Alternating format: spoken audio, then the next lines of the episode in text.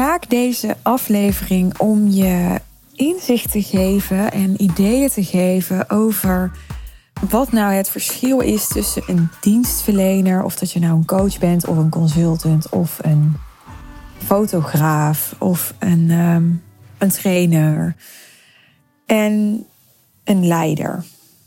En het kan natuurlijk allebei. Het kan heel mooi samengaan. Dus je kunt de rol van coach hebben in jouw business, net zoals je ook de rol van ondernemer hebt in jouw business. En daarnaast de rol van leider. Maar dat jij een dienstverlener bent, maakt jou nog niet per se een leider. Terwijl ja, ik denk dat niemand een miljoenenbusiness gaat runnen, duurzaam, succesvol en vervullend, zonder een leider te zijn. Ja, ik, ik zit zelf midden in uh, dat proces, wat waarschijnlijk ook nooit gaat stoppen. Hè, net zoals we ook altijd uh, bezig blijven met onze persoonlijke ontwikkeling. Maar ik zit daar zelf middenin en ik vind het heel interessant om jullie mee te nemen in mijn gedachten daarover, mijn bevindingen daarover. En daar dus uh, de komende tijd wat vaker een podcast over te maken, over leiderschap. Ja, ik noem het ook wel CEO-ship. Maar dat klinkt ook weer wat pretentieus, vind ik. En ja, alles wat daaronder valt, want ik vind leiderschap echt een, een ja, containerbegrip. Ik heb er ook laatst een privé-podcast over gemaakt voor iedereen bij mij in de Real Deal. Het zijn ook dingen die ik interessant vind om vaker te doen, om echt uh, ja, hele specifieke podcasts of, of, trainingen of masterclasses te gaan maken. Echt voor uh, de klanten die onder mijn uh, vleugels vliegen. Maar ik vind het ook interessant om in deze podcast voor jou het over dit onderwerp te hebben. En ja, ik ben ook benieuwd naar als jij nu in die fase zit, zeg maar zo vanaf 3, 4, 500.000 euro omzet per jaar. En je bent echt die, die slag aan het maken naar oké, hoe breek ik door die miljoenengrens heen? Waar jij dan tegenaan loopt op het gebied van leiderschap. En dan bedoel ik niet alleen het leiden van jouw team, waar je dan misschien aan denkt, maar ook het leiden van bijvoorbeeld uh, je groep als je met een groepsprogramma werkt. Of het kan ook zijn het leiden van je één op één klant. Het hoeft niet per se in een groep te zijn. Ook voor je één op één klanten ben je een leider. Het kan ook zijn leiderschap in je gratis community. Misschien heb je bijvoorbeeld een, uh, ja, een, een Facebookgroep waar je je leads uit haalt. Of geef je geregeld uh, webinars of masterclasses. En als je in die rol jezelf presenteert, ben je natuurlijk ook een leider. Dus leiderschap komt uh, overal in terug. In je marketing, in je delivery. Dus hoe je je dienst levert aan klanten. In je verkoopproces, in het aansturen van je team. En ik ben benieuwd naar welke vraagstukken in jouw daily life je dan bezighouden. Dus mocht je dat met me willen delen, ik ben super nieuwsgierig. Wat is nou het verschil tussen een dienstverlener of de rol van dienstverlener en een leider of de rol van leider? Een leider die heeft allereerst visie op de oplossing voor een klant, maar ook op het probleem van de klant. En eigenlijk een visie überhaupt op zijn of haar niche. Wat echt al iets anders is dan wat een dienstverlener heeft. Want uh, een dienstverlener, en ik ga er even van uit dat het een, uh, een coach is voor het voorbeeld. In de rol van coach wacht jij tot uh, een klant met een coachingsvraagstuk naar jou toe komt. En vervolgens ga je je klant coachen op dat vraagstuk, zodat hij daar een doorbraak in krijgt en, en dat opgelost wordt. En daar een bepaald resultaat uitkomt, of een bepaalde verandering of een bepaalde doorbraak.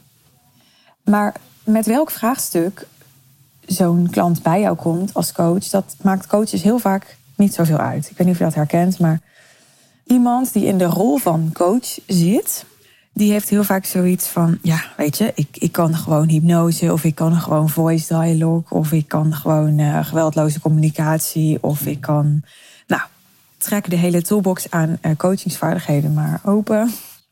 NLP, niet te vergeten. Waar ik dat dan op toepas, op welke vraag, ja, dat maakt mij niet zoveel uit. Weet je, of het nou een. En sommigen hebben dan wel zoiets van: oké, ik wil ondernemers helpen met hun business. En anderen hebben zoiets: nee, ik wil ondernemers helpen met hun relaties. Dus sommigen hebben wel een beetje richting daarbij.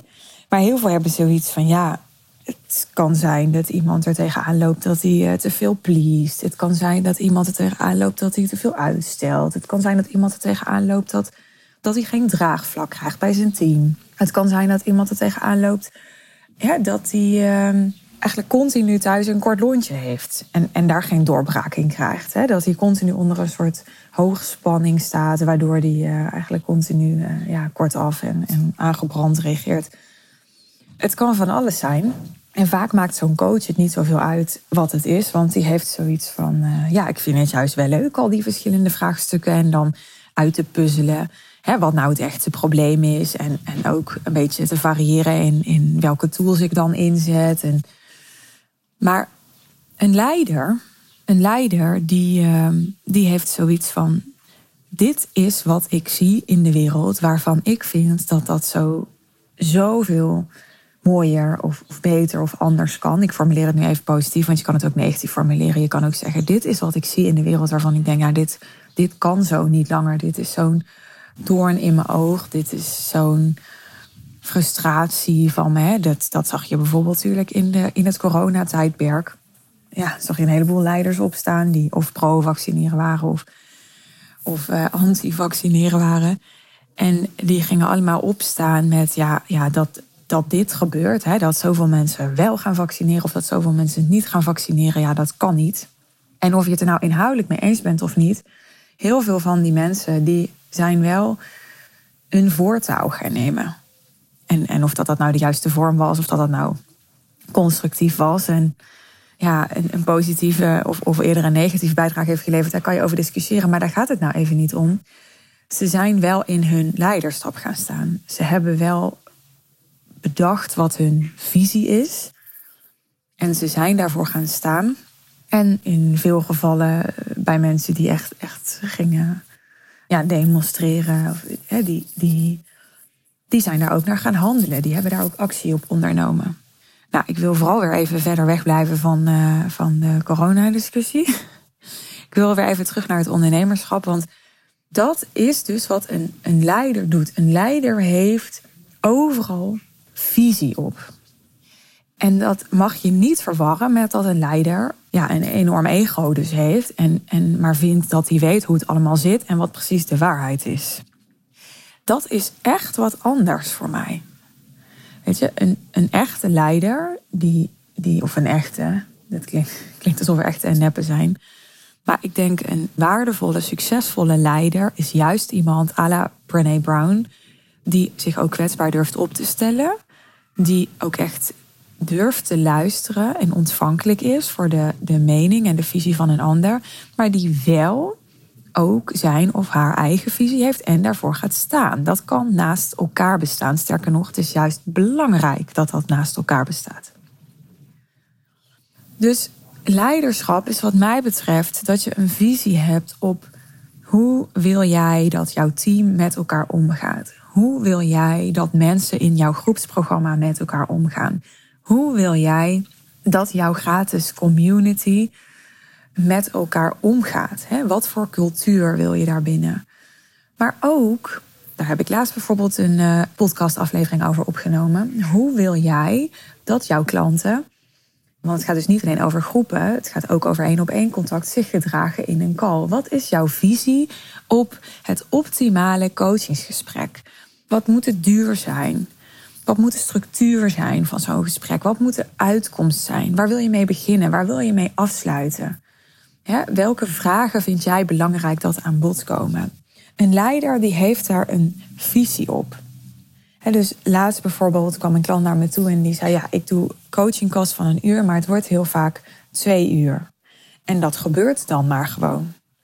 Ja, in dit geval had het er waarschijnlijk mee te maken dat er te weinig structuur was maar ook op andere manieren te weinig leiderschap vanuit haar, waardoor dat uur twee uur werd. Dus als jij geen visie hebt of onvoldoende visie hebt op wat nog bijdraagt aan de kwaliteit van een coachingsgesprek, dan krijg je bijvoorbeeld dat je mensen maar overal over laat praten en uitweiden tot in den treuren. Ja, en dan krijg je ook situaties waarbij je na een uur denkt: ja, ja, ja, ik weet niet of we al bij de kern zijn, dus ik wil het nu nog niet afkappen en dan krijg je dat je heel erg uitloopt. Terwijl als jij een visie hebt op wat wel en niet bijdraagt aan het resultaat voor je klant in zo'n gesprek, Ja, dan kun je ook bepalen, oké, waar gaan we het wel over hebben? Waar gaan we het niet over hebben? Hoe lang gaan we het daarover hebben? Wat ga ik wel aandacht geven in zo'n gesprek? Wat ga ik niet aandacht geven in zo'n gesprek? En dat is wat een leider doet.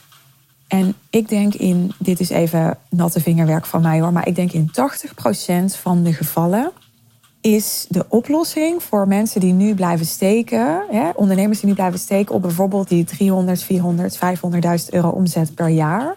En die dus niet die, die doorgroei maken en door dat miljoenenplafond breken. In heel veel gevallen, en ik plak daar nu even 80% op, is de oplossing meer leiderschap. Want waarom stagneer je daar? Waarom beland je daar op een plateau of, of stuit je daar tegen een plafond? Het heeft heel vaak bijvoorbeeld te maken met tijd.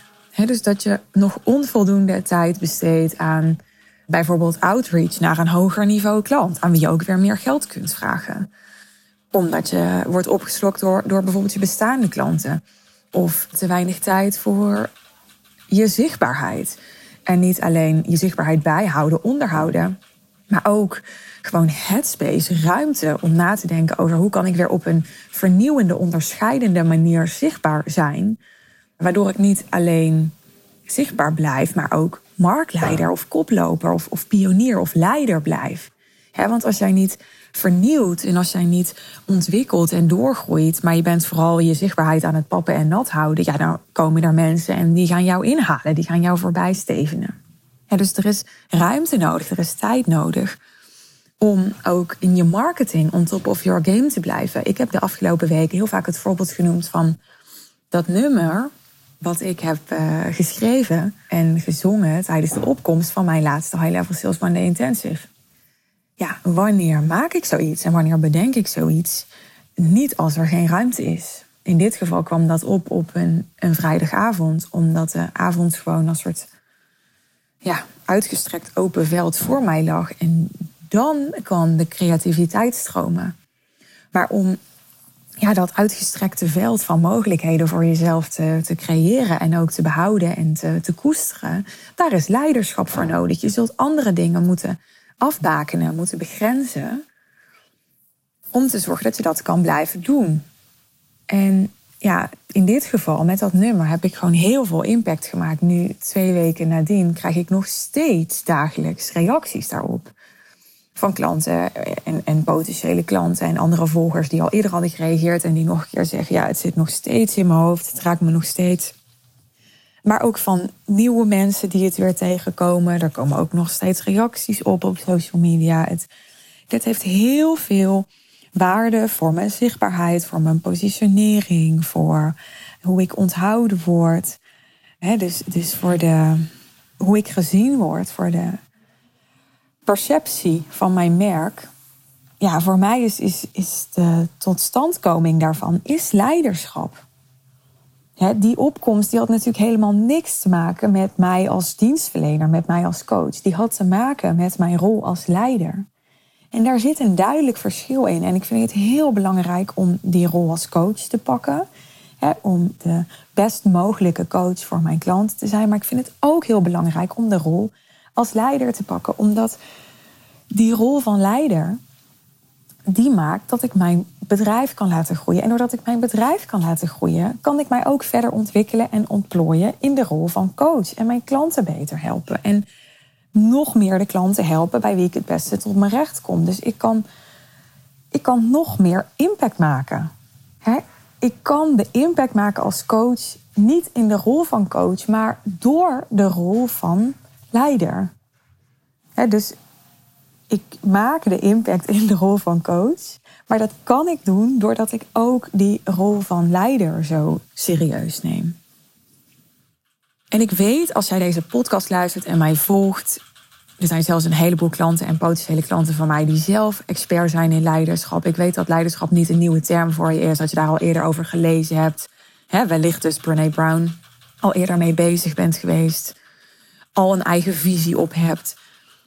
Maar ja, net zoals je in het ondernemerschap begint met een inschrijving bij de KVK en, en nou ja, uiteindelijk Elon Musk kunt worden, zo kun je natuurlijk in leiderschap ook beginnen. Helemaal onderaan bij het bedenken van: oké, welke dienst zal ik eens leveren als dienstverlener? daar neem je al leiderschap, daar maak je al een keuze. Tot helemaal een multinational leiden met alle uitdagingen die daarbij komen kijken op het gebied van uh, cultuurontwerp, reputatie, kernwaarden. Dat leiderschap dat komt overal in terug. Nou, dit was even een uh, vrij algemene aflevering om, om een soort startschot te geven over hoe belangrijk leiderschap is. En waar het dus allemaal in terugkomt. En, en je wellicht toch weer even een reminder of wake-up call te geven over... Ben jij je daar nu al voldoende bewust van?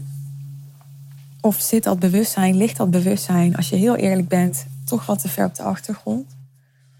En ik vind het dus heel interessant om de komende tijd wat specifiekere leiderschapsvragen te gaan behandelen en beantwoorden in deze podcast. Dus nogmaals, laat me vooral weten wat de vraagstukken zijn die bij jou spelen, zodat ik daarop in kan gaan. Ik ga ook mijn eigen vraagstukken gebruiken en behandelen, maar laten we het vooral interactief maken. Ik ben benieuwd naar jouw input. Ik hoop dat dit al een waardevolle voor je was. Laat het me weten. Ook dat is heel welkom. Even jouw uh, terugkoppeling hoe deze aflevering bij je geland is. Dat kan via Insta, via een DM.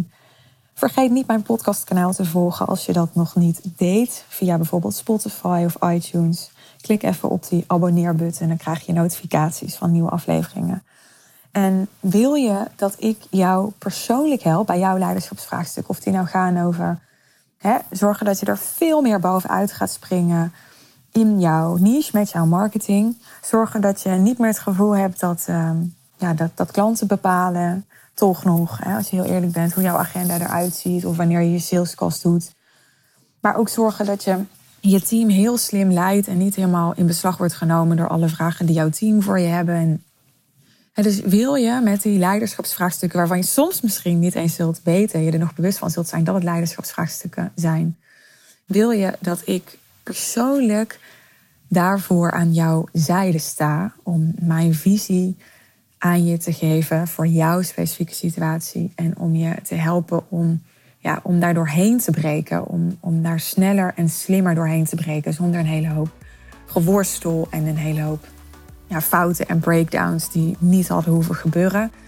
Boek dan je call over mijn business traject de Real. Want daarin begeleid ik je persoonlijk met mijn team op de best mogelijke manier om zo simpel en winstgevend mogelijk jou door die 1 million euro, laat ik dat ervan maken, omzetgrens te zien gaan.